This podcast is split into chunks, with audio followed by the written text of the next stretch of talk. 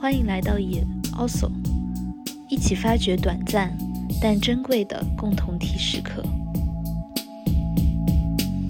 我有两个故乡。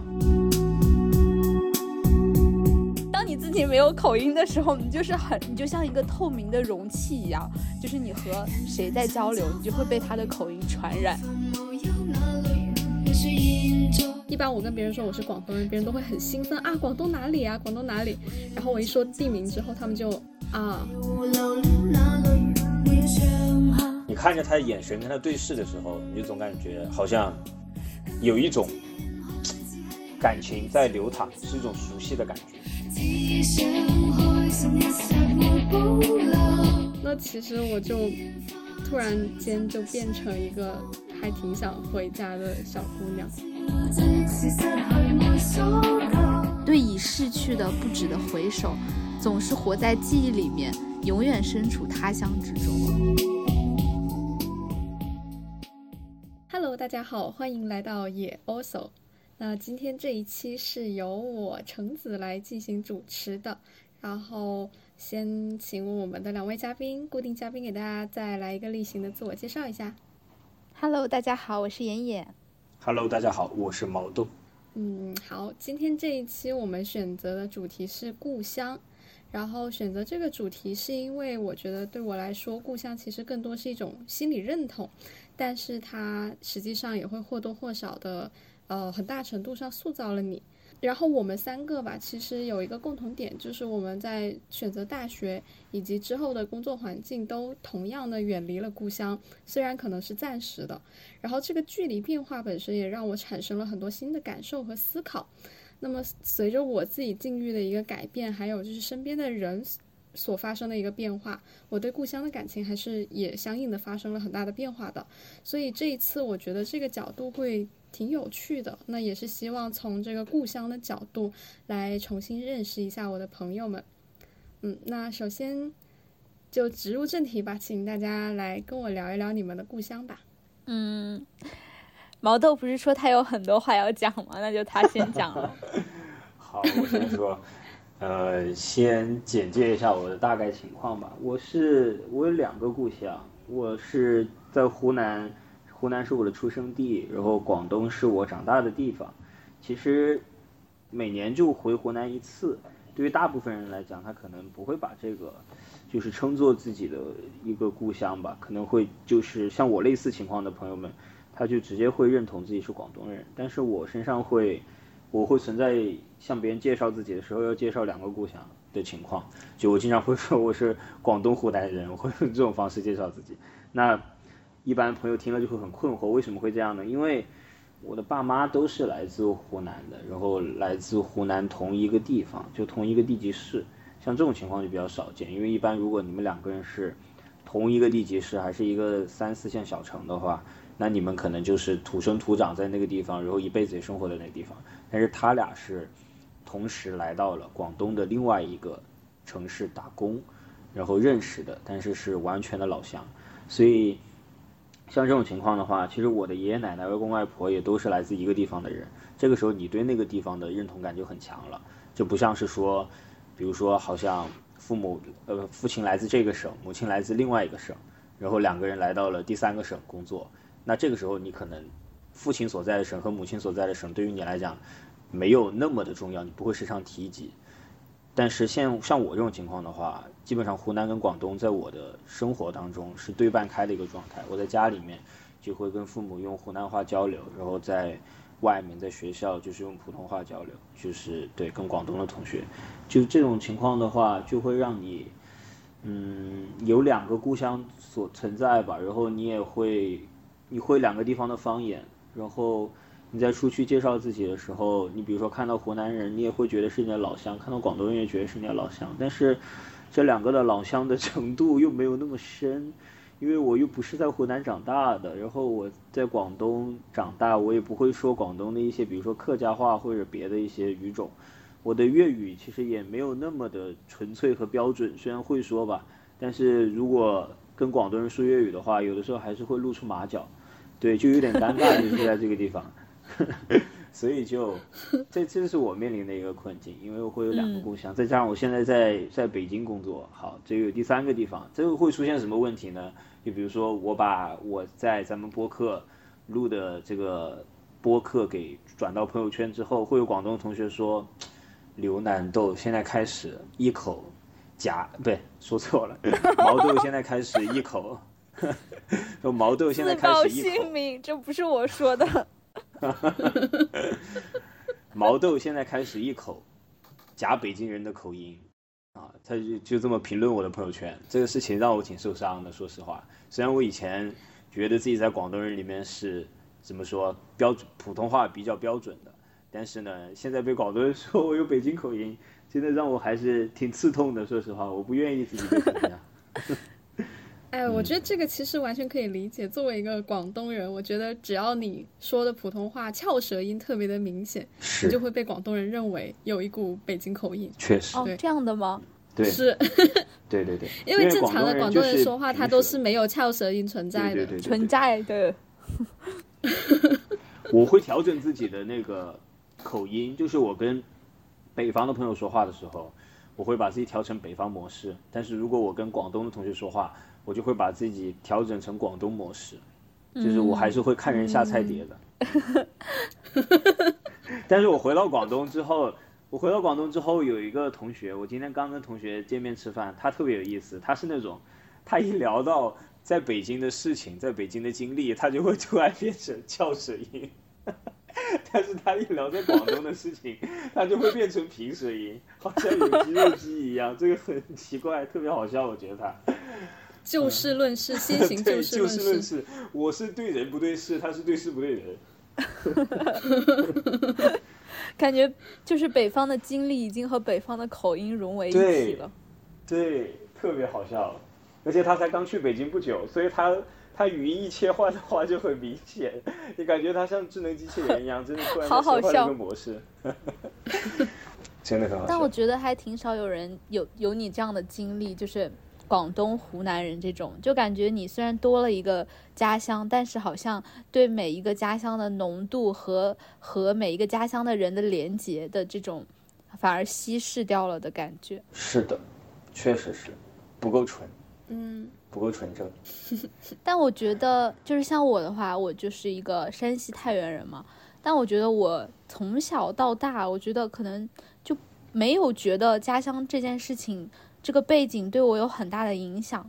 包括可能也因为我都不会讲太原话，原因是因为可能我那个时候刚好赶上一个推广普通话的一个浪潮，然后呢，我爸我妈在家又不跟我讲太原话，我不知道为什么，然后去了学校之后，老师也不跟你讲就是太原话，然后同学也不会讲，所以等于说我在很小在学习语言的那个阶段，我其实是没有接触到很多的太原话的，导致我自己根本就。不会讲太原话，然后呢，我又觉得像我一直以来，我就是对太原这个城市的评价就特别低。我就会说，如果别人问我 太原是一个什么样的城市，我就会说，哦，它是一个很无聊的城市，或者说它是一个文化荒漠之类的。这个可能也跟就是。从比较小的时候就培养出一些对于文化和艺术的兴趣，所以这种需求在太原是很难得到满足的。所以小的时候就会对，嗯，比较能够满足自己文化需求的城市会更有好感一些。所以我虽然从小到大，一直到上大学之前，一直到十八岁，一直生活在太原，可是，呃，在我离开太原之前，我觉得太原对我的太原的所谓的一种文化对我的影响是很少的。你看，像我们就不会有你这种担忧，因为你是生活在省会城市里的，所以你会对跟省会城市去对标。像我们三四线小城就会觉得小城没文化特别正常，就是它当然不可能跟 北京、上海这种量级去比较，所以心里不会有这个想法。然后像你学语言这个事儿，也真的就是跟我跟我的亲戚特别像吧？就我发现很多一些我爸妈的同学朋友，或者说一些亲戚都是。跟他们的下一代说话只说普通话，不说家乡话，我真的是不理解为什么，我觉得特别奇怪，你知道吧？但我会说家乡话，很大程度上是因为我是爷爷奶奶带的啊，爷爷奶奶就不会考虑这些，他就是会从小就教我家乡话，然后我就会了这门语言。然后他们其他的这种爸妈直接带孩子，都是就是爸妈之间说家乡话，但是就是爸妈跟长辈之间也说家乡话，就谁和谁都说家乡话，只有对，跟小孩就是不跟我说。说。对我们家就是这样，变态，我觉得就是他们彼此之间都在讲太原话，但是不跟我讲。就是我觉得这件事情，我以前没有觉得什么，可是现在我觉得会有一种，就是会很想会说的感觉。就反而现在长大了，然后就觉得自己 就是连个太原话都不会说，然后只只会唱那个太原 rap，就是那个我给你们唱过的那个 鼻兜油子，就是那是我唯一会的太原话，就是我通过一种模仿，但是我只会那几句话。然后除了那几句话以外，我就没有办法就是直接讲出来一个事情。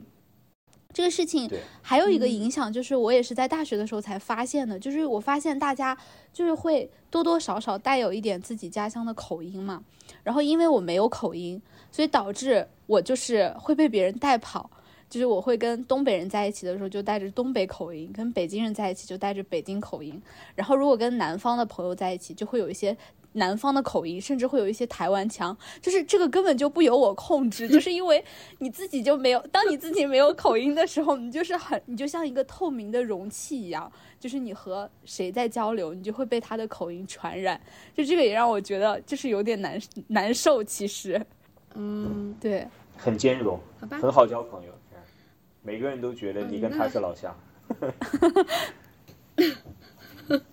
啊，说到这个地方就可以讲一下我的背景了。然后我是在广东的一个珠三角地区的一个不太出名的城市出生长大的。然后我所在的这个地区，它原本是一个县级市，后来呢就是改变之后就成为了一个地级市的一个区。嗯但是心理认同上，基本上还是会把这个地方作为一个独立的区域来看待。就是还是县级市的那种心态啦，嗯然后，所以这个地方呢，就是一般我跟别人说我是广东人，别人都会很兴奋啊，广东哪里啊，广东哪里？然后我一说地名之后，他们就啊，没听过。就是并不知道在哪里。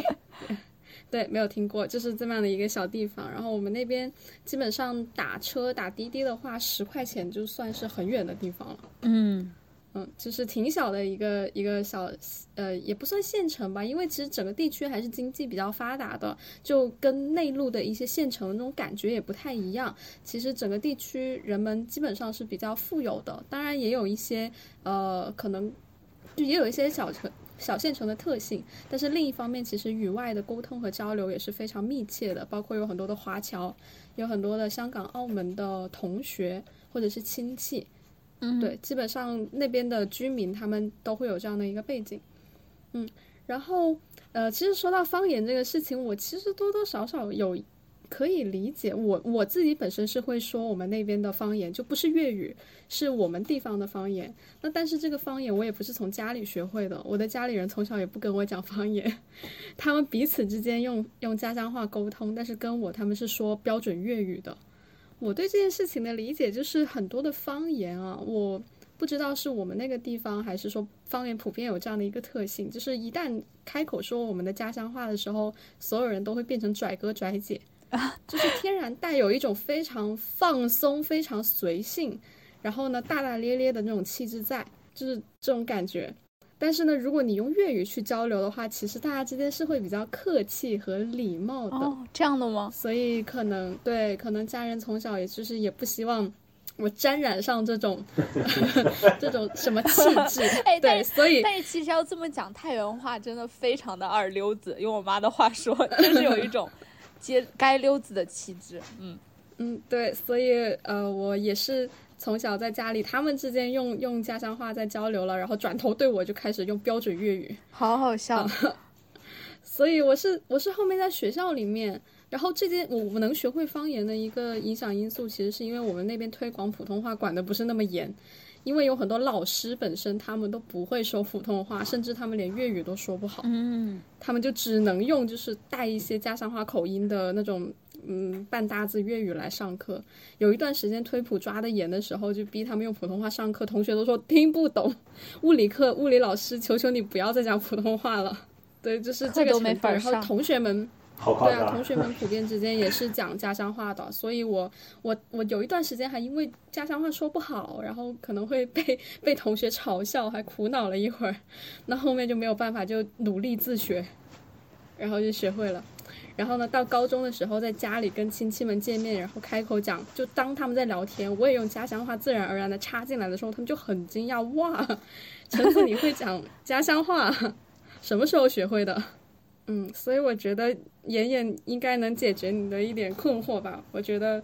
哎，也可以理解，很大程度上。但是你可惜的就是你身边的朋友没有没有这样的一个环境。呃，其实我我自己对故乡的感情还挺复杂的。我以前也有像妍妍一样的苦恼，觉得家乡并不能满足自己的一些精神文化方面的追求，因为它实在太小了，而且当地也不可能有一些像像毛豆说的，不可能有这样的一些设施。然后当地人他们也不追求在自己的生活当中有这些东西，对日子每天就是那样的过，而且就是。环境很小，整个地区就只有那么一所像样的初中和像样的，也不是像样吧，就是相对比较好的初中和相对比较好的高中，就是集中在那两所学校里面。所以身边的人基本上，呃，都是错综复杂的关系。然后要么彼此是小学同学，或者是初中同学，或者是高中同学。就你高中班里的那一圈人，基本上整个年级的人就是当互相当过各种同学，对吧？小陈都是这样。对，小陈都这样。幼儿园同学或者小学或者初中。对，幼儿园同学、小学同学，或者是妈妈的朋友，或者是哎，就这种错综复杂的关系。然后，对，然后圈子非常的限制，然后自己那个时候觉得就就有一种被束缚、被限制的感觉。然后中学的时候过得也不是很开心，所以高考的时候其实真的是一心想离开家乡，然后觉得自己的心理认同不在这个地方。然后我觉得熟悉感本身并不能让我产生依恋的感情，并不足以。就是虽然这个地方的很多东西都是我所熟悉的，整个的环境、身边的人都相处了很长很长时间，但我觉得它也仅仅只是熟悉而已，没有办法唤唤起一种真正的依恋的感情。所以当时是真的觉得我的故乡可能在世界上的其他的地方，我需要出去，我需要离开，走得越远越好，到处流浪，就满脑子是这种心绪。对。哦，不知道你们在呃小小的时候有没有这样的情况，或者说你们后来在大学和后来的阶段选择离开家乡，然后心境上是一个怎么样的考量呢？嗯，我我不会，我很依恋，我我特别依恋我的家乡，对我现在这个地方，就我在广东这个地方，对湖南倒还好，还是长大的地方是吗？对，长大的地方，湖南就是还好，因为每年都会固定要回去。然后，但是我在那边没什么朋友，除了我的亲戚之外，我的表哥、表弟、堂哥、堂弟这些，除了这些之外，没有什么其他的朋友。就但在成长的地方是有自己同学、有同伴、有自己的成长的回忆在这的。就我哪怕我当时刚上大学的时候，我会发现我有很强烈的那种就是想要认识同乡的这种欲望，因为你作为一个三线小城的人去北京读书。然后，嗯，那个学校其实肯定招我们这里的人招的很少的，就是一年大概就那么个位数的一两个人吧，可能就。然后我当时本来本来在广东招的人都很少，我记得当时在广东一年也就招两位数的人，二十多个吧。然后我们文科文科生，我们城市又不是那种广州那种，就是每年会占大头的，对吧？所以一年就一两个了不起了。然后。那个时候就会很想要认识一些师哥师姐，看有没有就大一的时候会这么想，看有没有一起去的，然后认识了，组了一个群，他拉了好几届的人进来，每一届大概一个吧，然后但是那群就大家好像就没有怎么说过话了，后面就就是约着吃饭，说吃一次饭呢，可是饭都没吃成。就已经没人说话了，你知道吗？就是冷漠到这种情况。然后我们那个学院，你们知道吧？又是第一年招生的学院，我们学院都没有师哥师姐的状态，整个大一就是纯纯没有师哥师姐，纯野孩子，你知道吧？就其实很不一样，什么就是各种意义师哥师姐都没有。然后到我大二的时候，刻意的去试图找一下有没有比我晚一届从那边考过来的学生，找到了。是一个高中的，并且还是我们学院的，啊，挺难得的这个事儿，还跟我高中的一个呃广播台的师妹是姐妹，是那个有亲戚关系的姐妹，就是通过这么认识的，就是听起来应该挺亲的，但是呢，她就属于那种就感觉完全不想跟你说话的那种人，不知道为什么就很奇怪。就我很热情洋溢，因为是来自一个地方的，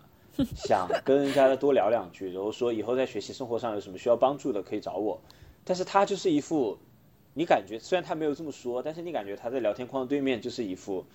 这个人为什么要对我这么热情的这种感觉，你知道吗？感觉对他来讲是很费解的，但是对我来讲，我是觉得很天经地义、很理所应当的，因为就是大家来自一个地方。互帮互助不挺正常的，嗯，对吧？而且，嗯，因为很稀缺，又不说广州一年来他十几个、二十个就不稀缺，他这个事情很稀缺，为什么大家没有一点那种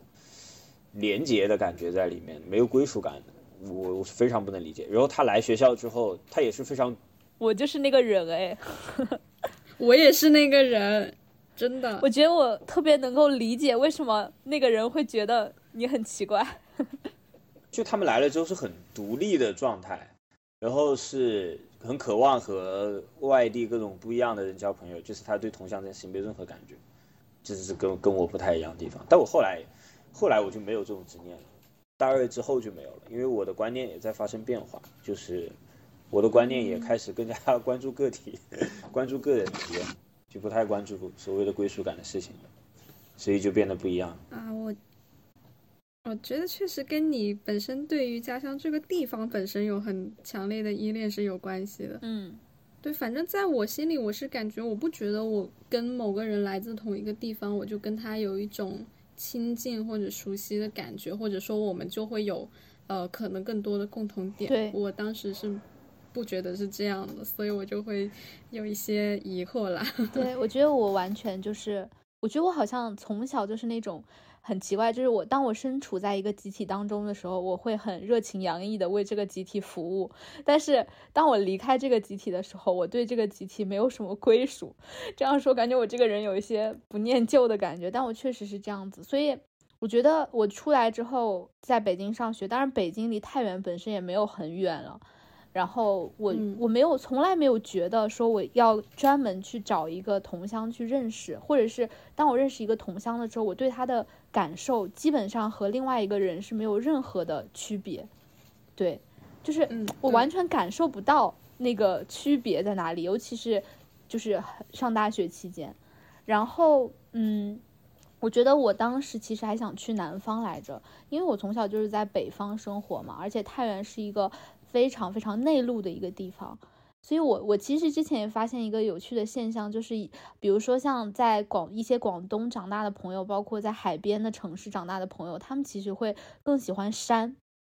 然后像我这种在内陆长大的人，其实我就会更喜欢水，就是一些河啊、海啊、湖啊，尤其是海，就是像我们这种内陆，就是根本就很少见到，所以。我就会发现，其实我当时报志愿的时候还挺想去南方的，而且其实当时我也有在考虑厦大和浙大，但是最后是因为当时的我被新闻理想冲昏了头脑，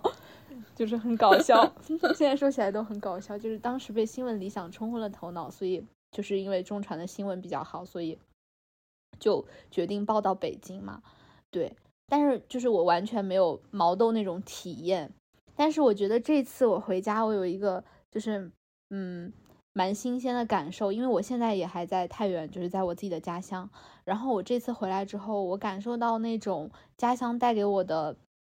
一种呃依恋是来自于什么呢？是来自于一些有点熟悉，但是又没有那么熟悉的人。比如说我妈最喜欢逛的菜市场里面的一个卖猪肉的一个小伙子。然后这个小伙子和我妈是老乡，他们都是山东人。然后从小到大，他每次见到我都会说：“哎呀，小姑娘来啦，长这么大了。”就是直到我今年回来，他还会这么讲。就是他都已经你确定他还是个小伙子吗？呃，他已经结婚，也有自己的孩子了，但是看着其实还好，因为他他其实应该也没有很大，他现在可能就三十多，我不知道，但就看着还是挺年轻的。但是就是感觉就是有一种怎么说？就是很奇异的一种时间被停滞了的感觉，就感觉我每次一回家，我一回到这个菜市场，然后我就能看到他，然后听到他用一个山东口音跟我讲一个“哎呀，小姑娘”什么的，然后就是有一种比较奇异的一种温暖和依恋的感觉。包括就是像在那个菜市场，一个卖水果的一些夫妻什么，他们永远都是会笑的特别的，呃，那种就很热情、很亲切的那个样子。我是也是最近两年回来，我才感觉哦，这个东西是会让我觉得很放松、很安全。嗯，来自回忆的力量，我最近也感受到。我我陪我弟下楼小卖部买东西，那小卖部是我高中的门口的小卖部。看到小卖部老板娘的一瞬间，就感觉哎呀，这张脸很熟悉。如果我不看到这张脸，我是想不起来这张脸的。但是看到这张脸，我就会觉得很熟悉。我也不确定他有没有认出来我，他应该很难认出来我，因为我不是很经常去那买东西。但是呢，你看着他的眼神跟他对视的时候，你就总感觉好像有一种感情在流淌，是一种熟悉的感觉。他虽然现在他的客户变成我弟了，而不是我，但是就是嗯，客户 就有一种对，就有一种回回忆的感觉，对。嗯，主要是想起了回忆中的一些事情。对，我觉得还是一种时间的一种沉淀吧。我觉得这个东西可能对我来说还是有有力量在的。包括呃，我昨天还是前天我就发了一条豆瓣动态，我就说我我就是突然发现我一直特别羡慕的一种人，他们身上的一种特质是什么？就是松弛。然后我呢是一个特别紧绷的人，我大部分时间都会非常非常的紧。紧绷和处在一个非常紧张的状态里面，所以我觉得这两年我回到故乡，我觉得故乡能够带给我的一种比较愉悦的状态是，我在故乡的时候，我我的状态似乎可以比我其他时刻要略微的松弛一些。当然，这个松弛可能一方面是我讲的那种熟人带来的，另一方面我觉得是可能是我妈给我带来的吧，因为我回来之后主要也就是和我妈待在一起，然后因为我妈。在我妈面前，我就是一个可能就是一个不是很讨人喜欢的人。我觉得，就是你在外面就和朋友在一起，或者和谁在一起，大家可能还觉得你这个人就比较可爱，或者是有值得喜欢、讨人喜欢的地方。但是我在我妈面前，可能就是一个讨人厌的小孩儿这样。但是她会让我很放松、很松弛，让我紧绷的神经可以舒缓下来。所以我觉得就是。所以我讲的这种故乡带给我的感觉，可能就不是那种地域性的，或者是一种文化性的。就比如说所谓太原的这种文化或者什么，它给我带来的影响其实就比较少。我觉得妍妍刚刚说的“松弛”这个形容提醒了我，我觉得我我近几年就是转变成就是其实也很依恋家乡的一个态度，也是因为。我现在回去家乡之后所进行的社交活动，还有就是跟我妈相处的一些，跟家里人相处的这个时间，其实确实是让我很放松的。嗯，我现在的这个社交范围跟我当时中学的时候的社交范围其实很不一样的，有很多后来才熟悉起来的朋友。那包括我现在的男朋友，其实他跟我是同一个家乡的人。那么，所以我回乡之后的活动还包括我们俩的约会。嗯 嗯，就已经非常的愉快了。那么还有跟爸爸妈妈相处的时间，也是像妍妍说的，在家里就不成个人形。然后，但是妈妈也，就虽然她可能嘴上会说你，但是实际上你能感受到她的一种真正的包容。因为其实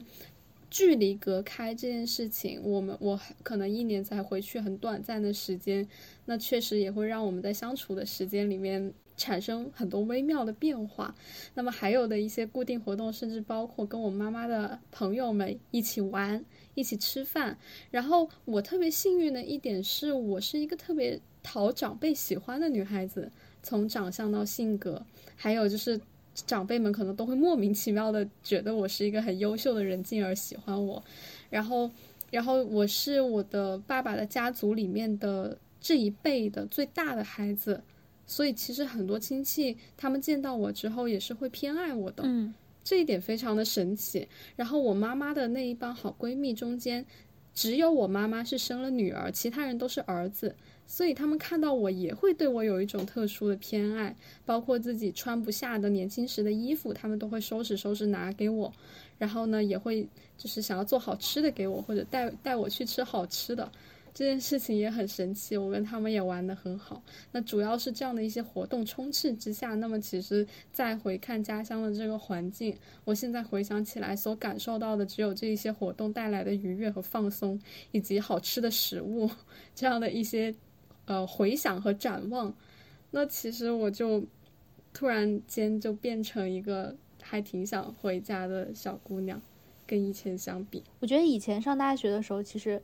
好像没有觉得，也可能是因为上大学的时候我们总是待在一起，然后我们那个社群本身是很接近一个家的感觉。对我来说，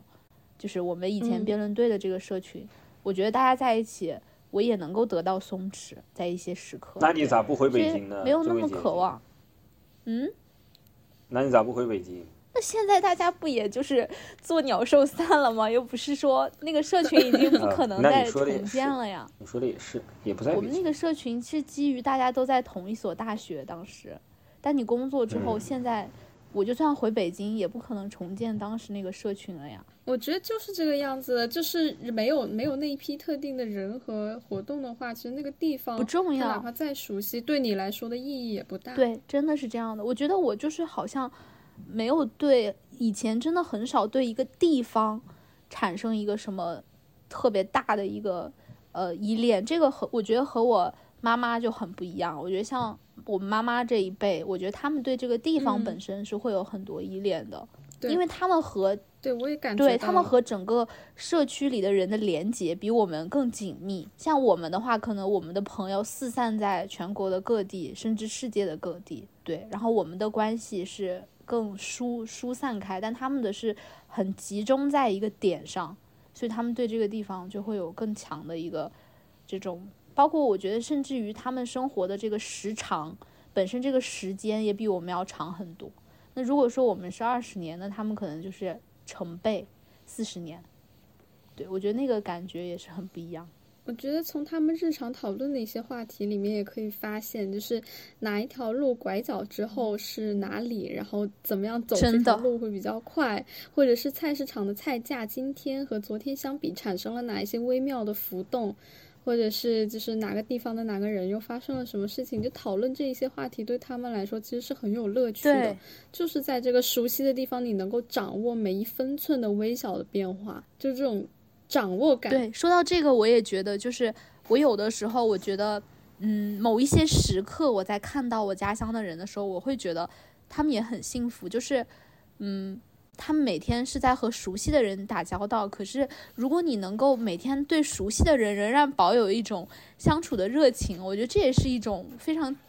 美妙的一种生命力。就像我刚刚提到的那个菜市场的那对卖水果的夫妻，就是他每天其实可能接触到的客客人客户就是这些。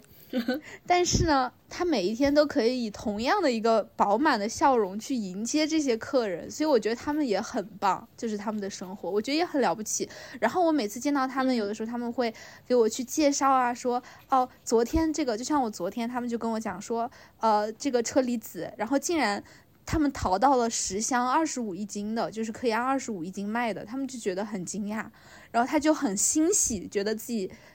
抢到了这批货，然后他会用那种热情来跟我讲这件事情，其实也会感染到我。我会觉得他们的生活可能是很平淡的，但是是很稳定的。我觉得有的人是能够去享受这种非常平淡且稳定的幸福。我就有的时候看着他们，我也会觉得这样也很好。但是我自己是没有办法长时间的处在一个这样的状态之下，可能因为我骨子里还是一个双子座，就是比较的追求一些刺激吧。变化，嗯嗯，主要他跟你聊天的时候在跟你传递那个快乐的情绪，这个情绪能量是很正向的，你肯定会被他感染。我我觉得很，我觉得很妙的，就是因为我有，比如我回来很多天嘛，就是你每天看到他们，他们都是那样，包括就像就那个卖猪肉的小伙子，就是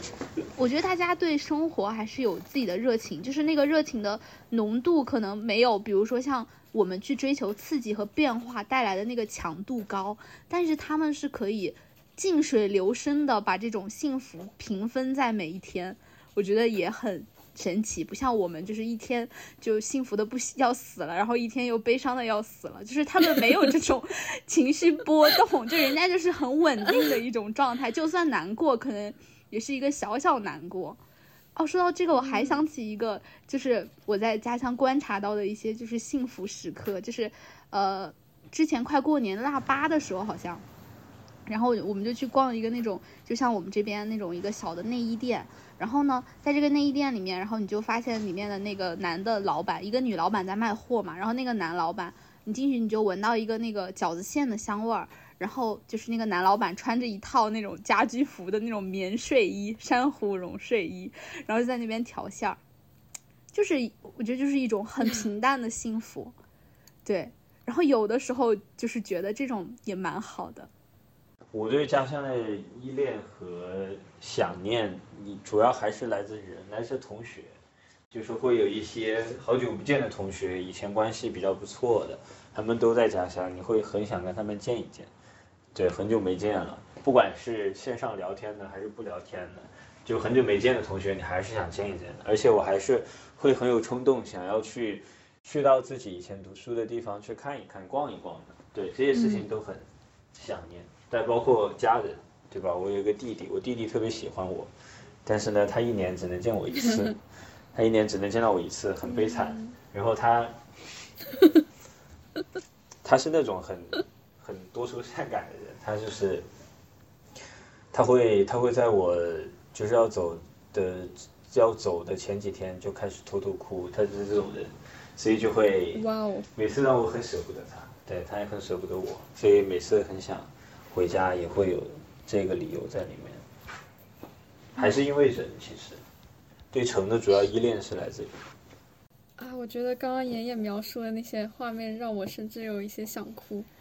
真的是以前年轻的时候小的时候就觉得啊，我要去过一种四处流浪的充满刺激和精彩的生活，在每一个地方停留一会儿，但也不多做停留，然后马上。动身，马不停蹄的去到下一个地方，那个时候就是我理想当中的浪漫生活。嗯，但是现在我确实也发生了很大的变化，就是，就真的这种平平淡的静水流深的浪漫，它，就我我甚至说不好，我之后是不是会发生这样的转变，就拥抱这样的生活，我觉得是很有可能的。嗯。就是以前觉得奶奶和爸爸每天都在讨论这个菜价怎么样，然后今天买到了一条很便宜的鱼，或者是买到了一块品质很好但是很便宜的猪肉而非常的高兴。然后我当时就觉得啊，如果每天的世界只困在这样的琐事当中有什么意思？但是现在我不这么认为了。嗯，是能够把把控好这样的一种平静的生活在熟悉的地方，然后跟熟悉的人每天去。就是可以比较放松，不像大城市那么匆忙。就是你有更多的闲暇和更多的这种放松的心情去做一些小小的，呃，可能每天稍有不同的一些活动，然后去做这样的一种看似重复，但是它又有一点点变化的这样的聊天。对，觉得确实也是一件很很好的事情。我在想，是不是也有一个距离的原因？对，对啊。我觉得以前像我们身处在自己的家乡的时候，我们是觉得，我觉得我们那个时候的我们的眼睛里面是看不到我刚刚说的这些，就是你周围的这些人的那种幸福的，因为你你不觉得那是幸福，你会觉得甚至有一点枯燥。在我很小不懂事的时候，甚至会觉得有一点看不起这样的生活，觉得。这样的生活一点都不幸福，每天都是重复且枯燥的。但是，当现在长大了，然后重新再以另外的一个视角去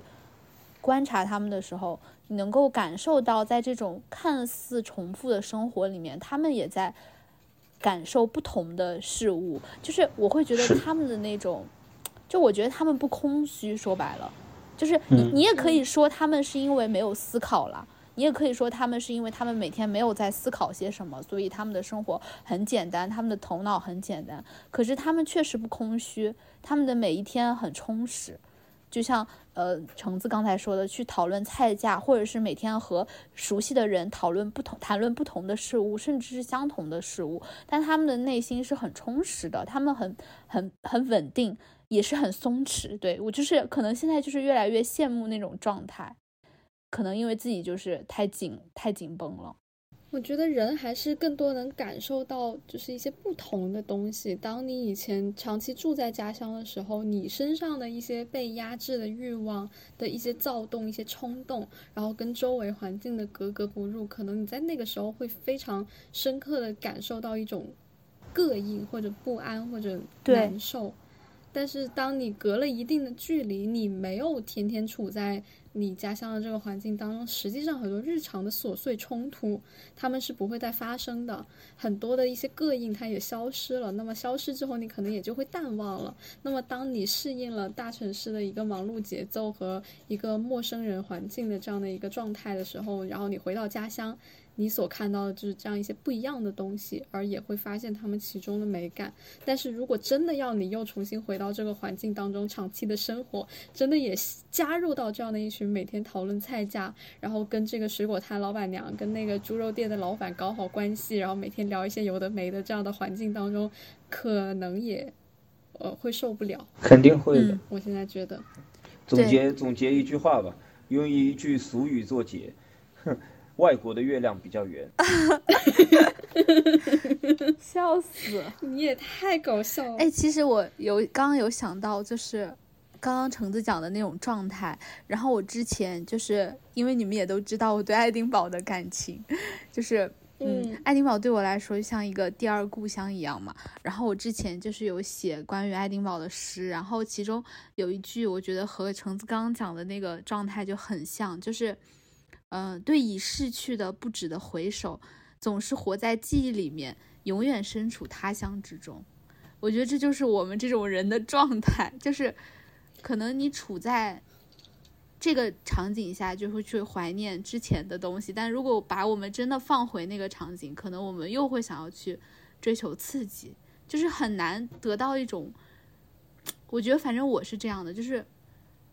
很难长期的保。保持在一个很满足的状态，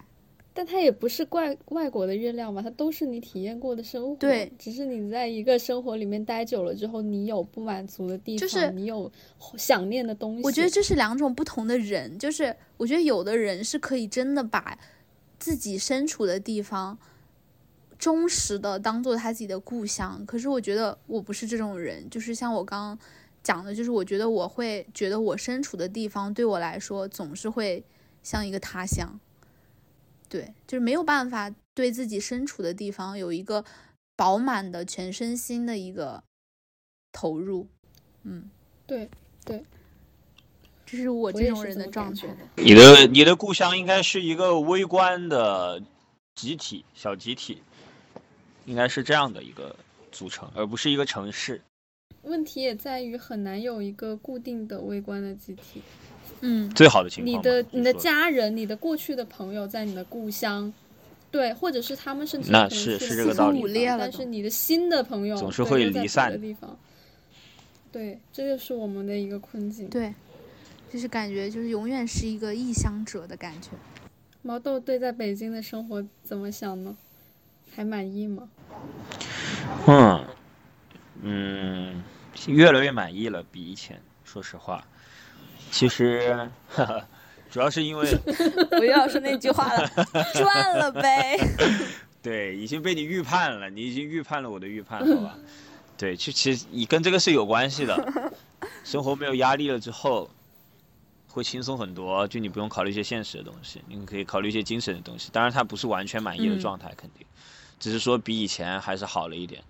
没有那种经济上的紧张感。那没有经济上紧张感的同时呢，又收获了一些新的朋友。因为毕业那段时间真的是玩的好的朋友都不在北京，这是真是挺那啥的，真真挺无语的，都在北京读书，一毕业都不在北京，很抽象，就不是每个人都跟我一样的，很多在北京毕业的，呃，那个其他人，他们玩的好的朋友也在北京，他们就会有一个接续的一个过程。但我刚好没有玩的好的朋友都不在北京，嗯，这就出问题了嘛，这就，所以那现在其实是结识了新的朋友，就有新的可以被称之为朋友的人了，这个精神状态上稍微也缓解了一些，没有那种孤独感。所以啊，我我来了，我回来之后，我的每个同学就会问我，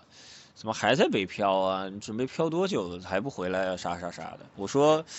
我说我广州可能会是我的一个归宿，但是呢。只是这个节点是不确定的，不知道什么时候会迎来这个节点。但至少我目前还没有这个倾向，就要直接走到广州这个归宿，因为因为我从事这个职业很难在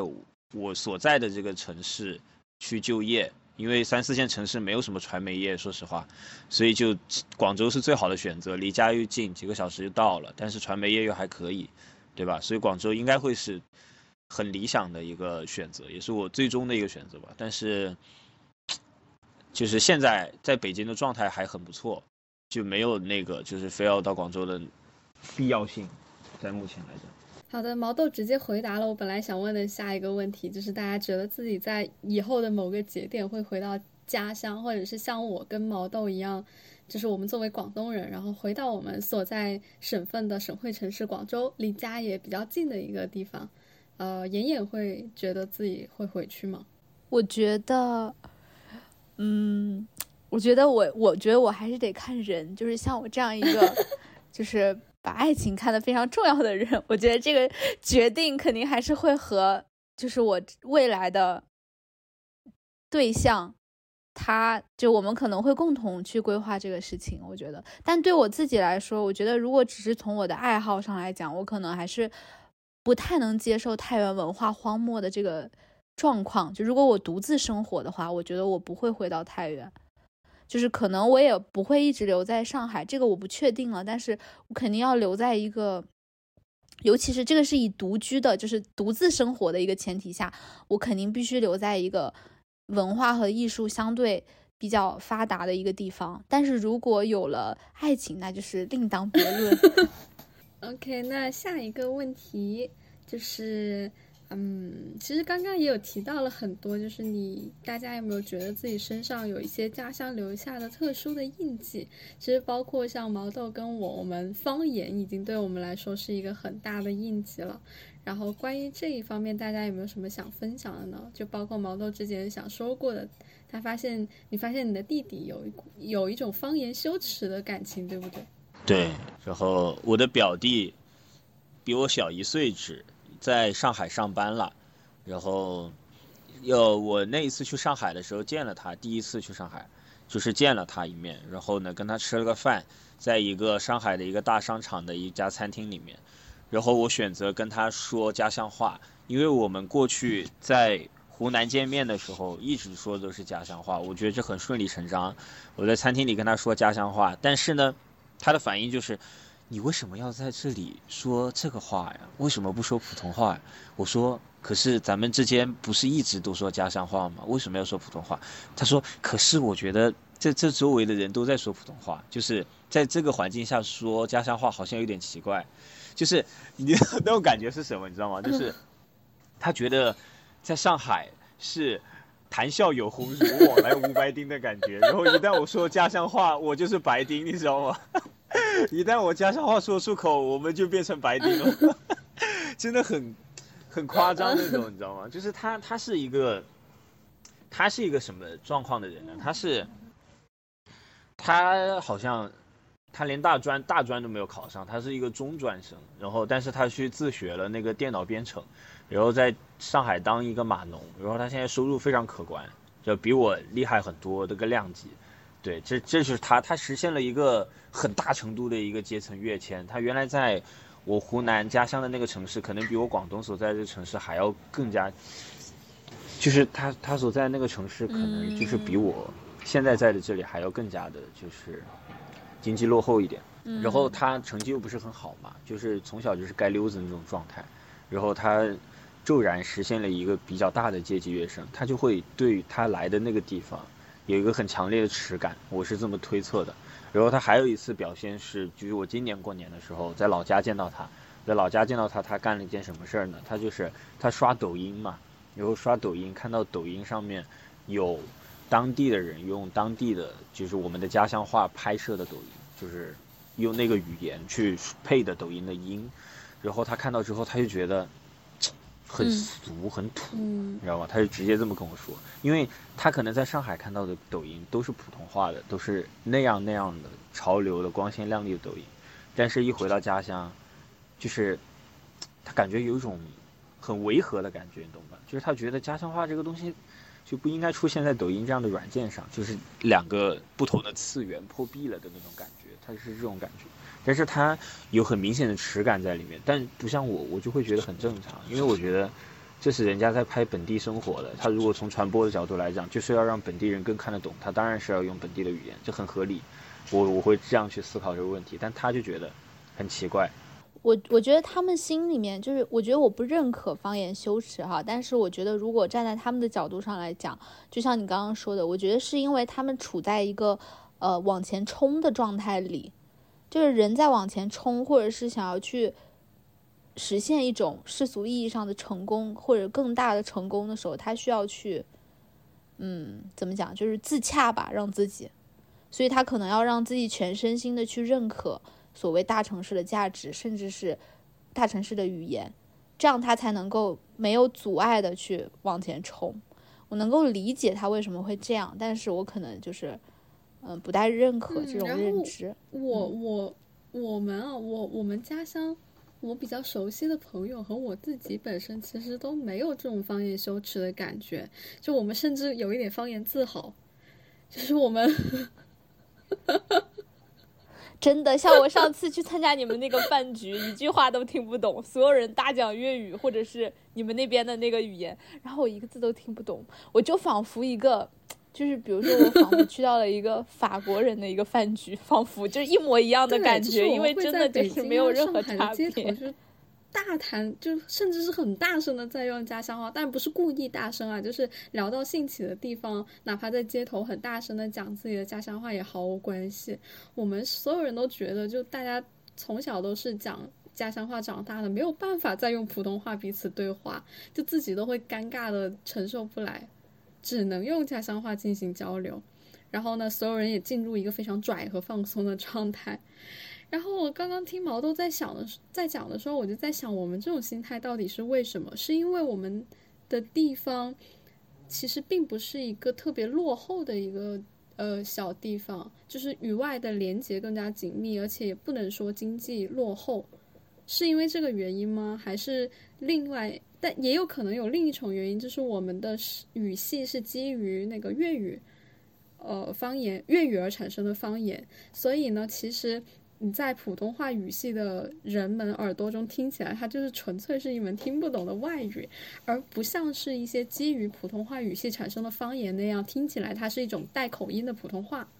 你们懂我意思吗？哦，我觉得都有诶，我懂，我完全懂这个。尤其比如说像我们内陆这种城市，比如太原话，或者是呃西安话，或者是河南话，这种就是在大家的那种。认知里面好像在，包括在影视剧里面，都会认为是一种搞笑的、有一点土的一种方言嘛，对吧？所以可能我觉得可能还是这种语言和像你刚刚讲的，我觉得这两件事情是一体的，就是你包括你刚刚讲的，就是这件事情会和落后，或者是和就是怎么讲土这些不好的一些不太好的词联系在一起的时候，可能他对它的耻感就会更强。就是这个语言本身已经和其他的一些概念绑定在一起了。我觉得当这种时候，可能这些地方的人，尤其是他又更想要去实现一个世俗意义上的成功的时候，他就会有更强的耻感。就两种方面同时作用。他想摆脱一种落后和土的时候，他必须要从价值观上去，甚至要去鄙夷这个语言，他才能自洽。应该是，像我就。为什么我就不需要呢？我就感觉我我每次我如果我很少有这样的机会，像橙子一样，就是有那样的朋友在上海街头，就是去交流这个，我特别少有这样的机会。但是如果一旦我有一个能够说家乡话的一个朋友的时候，因为我一年当中其实很少很少有这样的时刻，我不跟我爸妈打电话的时候，我是用不上这门语言的。就有的时候，有的时候突然说这门语言会觉得有些生疏啊，然后就。就但说起来的时候，你会觉得很温暖，你知道吧？就感觉投入了故乡的怀抱的那种感觉，其实是很暖的。我我会很很开心、很愉悦接受到这个状态。因为故乡对你来说是怀抱，对他来说是就是羞耻嘛，就是他想摆脱的东西。所以这个事情就是和语语言是绑定在一起。对故乡的印象。觉得方言羞耻的人，其实可能也并没有那么的想要回到故乡的怀抱吧。对他来说，他可能是想摆脱故乡的桎梏。那这两件事情就不可避免的连接在了一起。我在回乡的那个飞机上面，就听到一整个客舱的人说的都是家乡话，那一刻我就觉得我操，好温暖，进入到了一个属于我的空间当中。我操，这种感觉确实很奇妙。在北京的一架飞机里面，但是大家说的都是我的一个地方的话，就是平常这些人是很难在茫茫的北京当中相遇的，唯有在回乡的这班飞机上面，大家可以是能够听懂彼此的语言，但是又互相不必去装作熟悉或者客套，就只是。听懂就好，就大家心里都懂，这个状态很奇妙。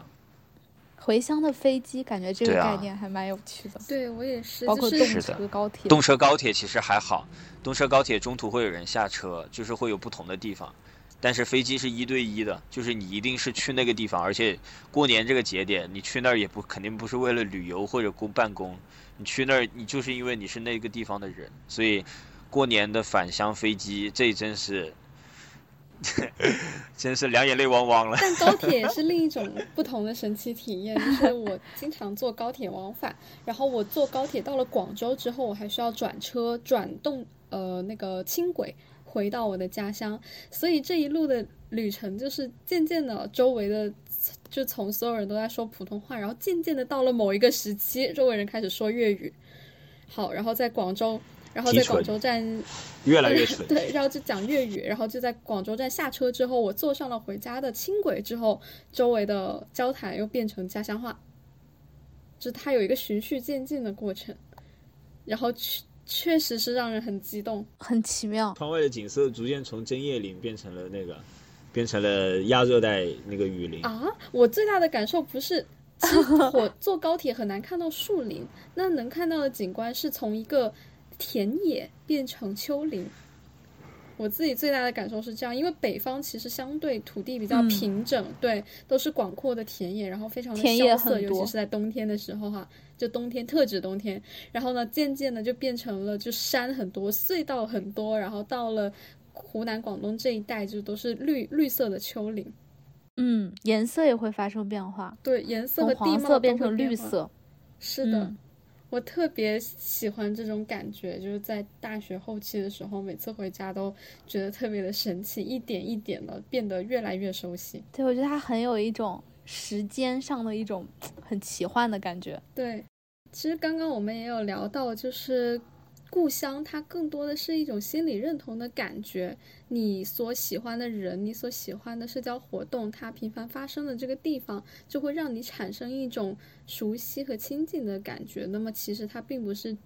特指对某一个地方本身这样的一些景物或者是景观的一个留恋。那么。所以也想问一问大家，在你们的出生地或者是成长地之外，有没有感受到就是某一个地方可以称作我的精神故乡，或者是只是产生某一刻的感受到故乡的这样的一种感觉呢？啊，当然，妍妍刚刚有说到爱丁堡完全是你的精神故乡，那我们可以展开说说。呃，我觉得爱丁堡真的是一个，我觉得这爱丁堡是让我觉得。是我对这个地方会有感情的一个地方。当然，我对这个地方建立的感情也是因为我在爱丁堡读书的时候，很偶然的和三个很好的朋友结识，然后我们就是很投缘。然后这些友情其实是在意料之外的，然后它会给你带来一种很惊喜的感觉，也会让爱丁堡这一个异国变得就是一下子有一种。一个归属的感觉，这个当然也是让我对这个地方建立感情的一个原因，还是在人身上。但是我觉得确实，爱丁堡包括整个苏格兰的一些自然景观，还有当地的人的一些状态，确实是让我很喜欢的。然后可能是因为爱丁堡它的自然风景是非常野生的，我觉得这个可能也是跟国内的一种景观设计的思路有一些关系，是因为。对你像国内的话，其实你可以看到那种景观设计，包括对植物啊，尤其对植物的这种修整，它是一个非常就是需要看起来是那种规规整的，然后是经过很多的一种修剪的，然后是要看起来所谓的更文明，对吧？或者说更有秩序的一种景观设计的思路。但是在爱丁堡的话，就完全不是，尤其是。他们就是在爱丁堡市区本身，这些植物已经会给你一种很野生的感觉。其实他们对这些东西的修剪不是很多，只有可能在公园的时候会给这个草坪去进行一个除草。然后除此之外，我觉得那些植物都是按照他们自己想长的样子去长，我我会感觉到他们不是一个为人服务的状态，我会觉得他们的景观的设计的思路，人和植物是平等的。只是刚好这个植物就长长在这里，你这个人也处在这个空空间，然后我们是一种共生的状态，我们是一种互相取悦的状态，而不仅仅是这个景物在取悦谁或者是在服务谁。那么，在这种情况下，你会觉得你和植物之间的关系是更舒适的，就是它就按它喜欢的方式去长，然后你就去享受它原本的样子。我觉得这种野生会给我一种很自由的感觉。就是植物的自由本身也会感染我，让我觉得自己很自由。嗯，然后除了市区以外，就是在那个高地，就是在苏格兰更北的地方，就是在高地就更是，因为它本身是一个比较大的一个景区嘛。然后他们对这个景区就是基本上我觉得没有什么规划，然后就是。那那个地方的植物会更野生，然后你大大家大部分人都是自驾游，就是开车去旅行，然后在这个过程当中，你看到的所有的山、植物还有海，就是你会觉得他们就这是他们的地盘，然后他们就是我会觉得他们很拽，就是他们不不在乎你喜不喜欢他们的样子，就包括很多植物都是那种带刺的。然后颜色啊什么，就我觉得它生来就不是为了我而存在的。然后在那种情况下，我会觉得自己可以在这个自然当中获得一种解脱，就是我觉得他不在乎我这件事情，让我觉得很自由。我也不知道为什么，但我就觉得很舒适、很放松。然后我觉得我好像可以消失在里面的那种感觉，就是我可以在这个庞大的又美丽的一个不在乎我的自然当中，然后我的。我自己可以消失一会儿，然后那种感觉让我觉得很舒服，所以我会对爱丁堡的就是有很好的这种感觉。然后爱丁堡的人的话，我觉得也是，就是他们也是那种，就是你在爱丁堡是没有时尚的，因为爱丁堡很冷，然后大家呢就是基本上就穿羽绒服，还有冲锋衣，就是你走在街上，其实你除了看到一些那种年轻人，就是青少年会。穿着一些上世纪八十年代美国的一些时尚之外，就是其他人大部分人是没有时尚的，而且他的家庭单位是比较多的。你去公园，你就会看到，就一家人就穿着很朴朴素素的一些冲锋衣，就在那边野餐，但是他们就很开心，然后很享受，然后也不会在乎这种就是一些很物质的东西，就是他们在某种程度上也是太原，就是我的故乡。的一些人在现在带给我来带给我的一种感受，就是我能够从他们身上感受到一种平时的幸福，包括呃我在爱丁堡就是住的地方门口的那个超市的一个小哥，然后其中有一个小哥他就是人特别好，然后他很很 nice，就是他每次都会。就是结完账之后都会对我讲说，就是如果是晚上就会说 have a good night 什么，就是他永远都是一个很甜美的一个一个小哥。然后你每天去买菜，然后回去就是就那种感觉，我觉得是让我觉得很舒服，嗯。所以我对爱丁堡就是感情很深，然后现在也会很想念。我其实刚刚就在想一个问题：我们之所以那么强调我们对故乡的依恋是来自于人，而不是景观和事物本身，其实是因为我们的故乡没有那么美而已。有道理。中国大部分的这种城市的景观，就或者是这种县城或者是内陆城市，都很难被称作风景秀美。嗯，所以你只能关注其中的人。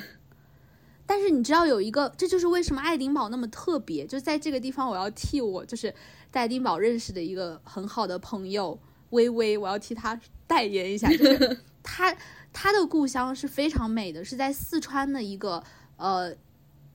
彝族，好像对彝族的一个一个一个城市。然后它其实就跟成都那种城市很不一样。然后他们家的风景其实是很美的，但是你知道就是。在中国的话，你会发现这这个事情，它同时会意味着一种观念上的桎梏，就是对你的一种钳制。就比如说，他回了家之后，他会发现，他他会受不了那种家庭氛围过于浓厚，每个人和每个人之间的那种边界又非常的容易越界。所以他对爱丁堡的感情比我会更深，是因为他在爱丁堡又可以享受到非常美的自然风景，但同时在爱丁堡，你和每个人的关系又是非常呃温暖，但是又不会有互相的这种干预，所以他会觉得在爱丁堡会比我要更享受一些。但对我来说，可能呃我回来之后，我我需要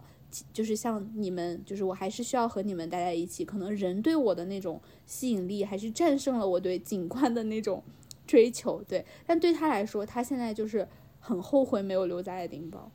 所以我觉得可能在中国，你就是两者不可兼得的。可是好像如果你作为一个你去一个异国，好像你可以同时实现这两件事情。好，我也说一说。我说实话，我生活过的城市啊，就这三个，就是如果把出生地跟成长地都去了的话，就只剩一个了。然后，但我对北京还没有产生过这样的情感。但是呢，如果就是把刚才妍妍就是关于景观的一些感受考虑进去的话，嗯，我其实有一些我旅游去过的城市，我自己还蛮喜欢的，就是可能涉及不到精神故乡 的这种感受吧，从定义上来说，但是 我对这个城市是，对我对这个城市是非常的迷恋，非常的希望能够再去体验的。当然，旅游你们知道跟。旅游跟居住跟生活是很不一样的，就你真切的生活在当中，你要感受到更多当地的风土人情。但是你旅游的话，你看到的只是表面，就那么一两天。我有两个城市是我特别喜欢，一个是澳门，澳门我真的特别喜欢。但大部分我讲，我问过的人，他们都喜欢香港多过澳门一些啊，很少有人像我一样对澳门这么喜欢。为什么呢？因为澳门它是一个很迷你的一个城市，它的很多的。建筑的风格，因为以前是那个葡萄牙的殖民地嘛，然后建筑风格其实有很多的外国的一些风格在当中，跟中国内陆的城市是很不太一样的。然后，但是它很迷你，知道吧？它没有那种特别大的高楼大厦，它的房子很小，然后那个马路也很窄，就特别小那种感觉，你感觉走在那种模型里面，走在那种世界之窗里面，你知道吧？就是这种感觉。他的那个大巴车简直就是，他是贴着你的耳朵边过去的，就离你特别近，你感觉那个司机的驾驶技术是厘米级的，知道吗？就是他能控制到厘米，他就贴着你两厘米这样过去，他可以保证不撞到你。但是他那个马路真的就窄到他必须得这么拐，但这个感觉就很奇妙，因为他，他一方面可能是某种拥挤吧，可能生活在其中的人会觉得拥挤，但是对于旅游的人来讲，这种拥挤是一种。怎么说呢？是一种温暖，是一种，就是感觉被包裹在一堆棉花当中的那种感觉，你知道吗？那种包裹感就很爽，我很喜欢。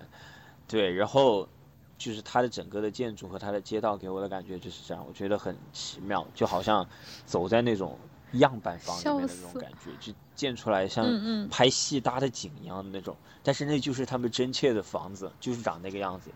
他们的建筑，他们平时生活就是那样，我觉得很奇妙，我特别喜欢，喜喜欢这种拥挤。但这这个拥挤跟北京是不一样的，北京是马路很宽，但是车更多，是这种拥挤。它就是真的小，就是微观了，什么东西都浓缩了，而人就会觉得在其中，好像自己变得比较大一些了。城市没有那么大，人变大了，对，是这个感觉。然后另外一个城市是重庆，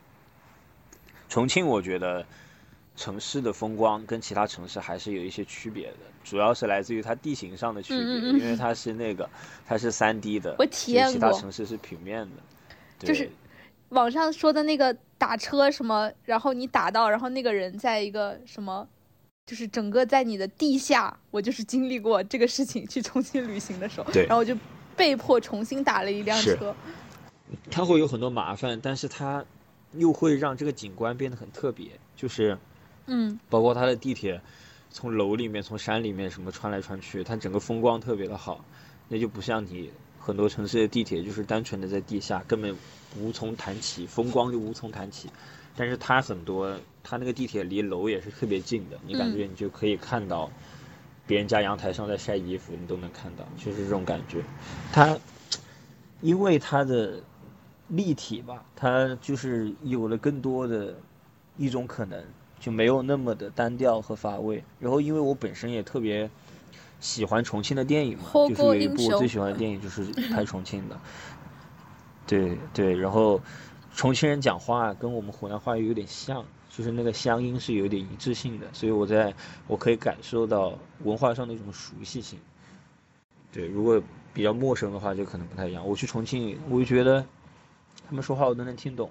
我刚刚从毛豆的那个讲他觉得比较喜欢的两个城市里面，又想到了两个点，就是我我会在想什么样的地方会比较容易成为我们的精神故乡。我觉得一个还是一个就是距离，就是一个大小的这个城市的大小会根据每个人的偏好会带来不同的感受。就像毛豆在澳门体验到的那种，就会觉得当。城市变得比较小的时候，他人会变得比较大，而且他会觉得会被一种熟悉的东西、熟悉的街道所包裹。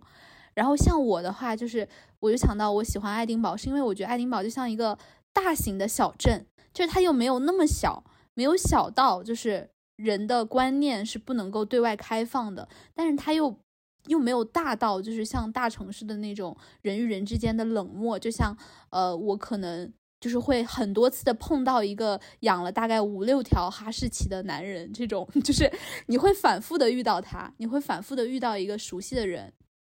我觉得这个也是一个点，就是距离，就包括整个城市的一个规模。我觉得另外一个很有趣的是，我觉得可能是因为中国，尤其是北方的一些城市，它是没有城市气质的，就是这些地方，如果它不是你的原生故乡，它是很难让你产生一种。精神故乡的向往的，你这个我觉得是跟城市规划有很大的关系，就是因为有一段时期，就是对整个北方的一个城市规划都是非常的，怎么说呢？就是方块，就是方块楼，然后呢，把所有的它是不允许每一个小店有自己的招牌的设计的，然后大家都统一的做一个非常丑的一个标志，就像现在太原就是这样，就是我觉得这就是这也是我为什么对太原就是。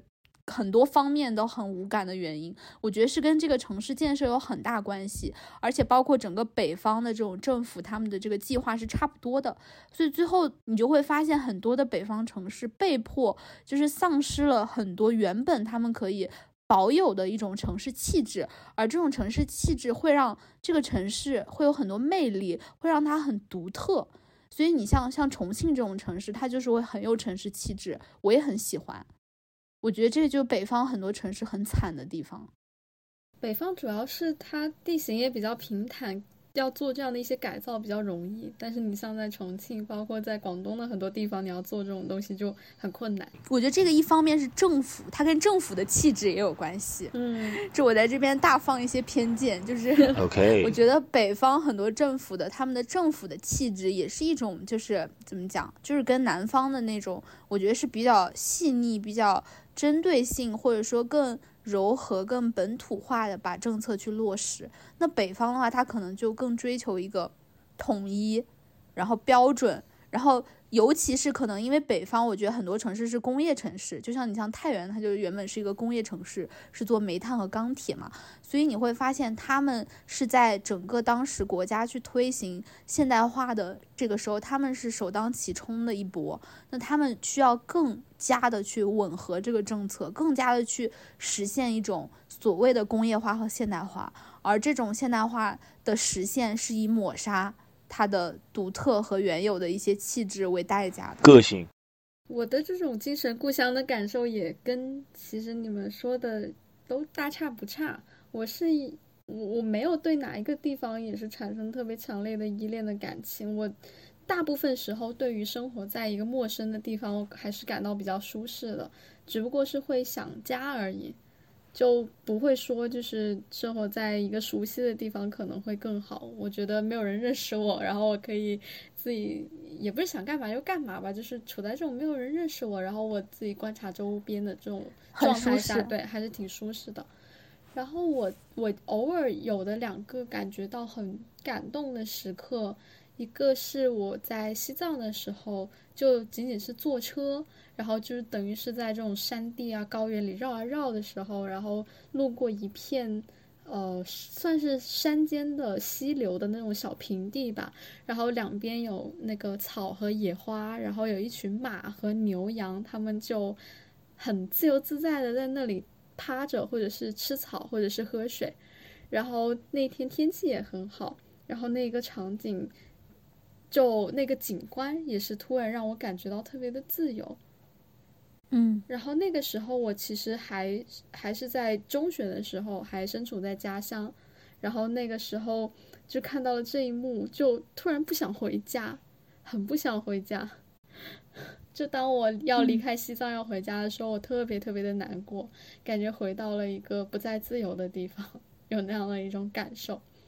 然后，嗯还有一个地方是贵阳，贵阳，我我是在贵阳这个地方，甚至比起观察家乡，更早的产生了妍妍刚刚说的那种，就是平淡和呃重复当中它所蕴含的魅力和浪漫。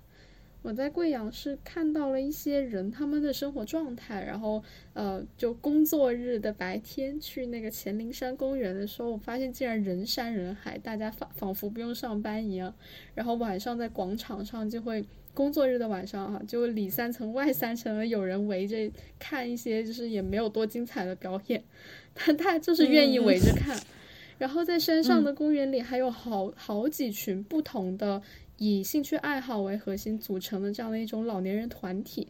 他们有在就是组一个小乐队在那里演奏，然后有一个老太太，她又不会唱歌，她又不会演奏乐器，她只是在旁边拍手，然后她特别特别的高兴。然后还有、还有一群老人老太太，他们在跳交谊舞，然后他们就特别的投入，就是他们投入到他们就高昂高昂着他们的头颅，带着一种高傲的冷漠的表情，然后就在那里旋转转圈，然后本身也是穿着比较华丽一点的裙子嘛，就女人，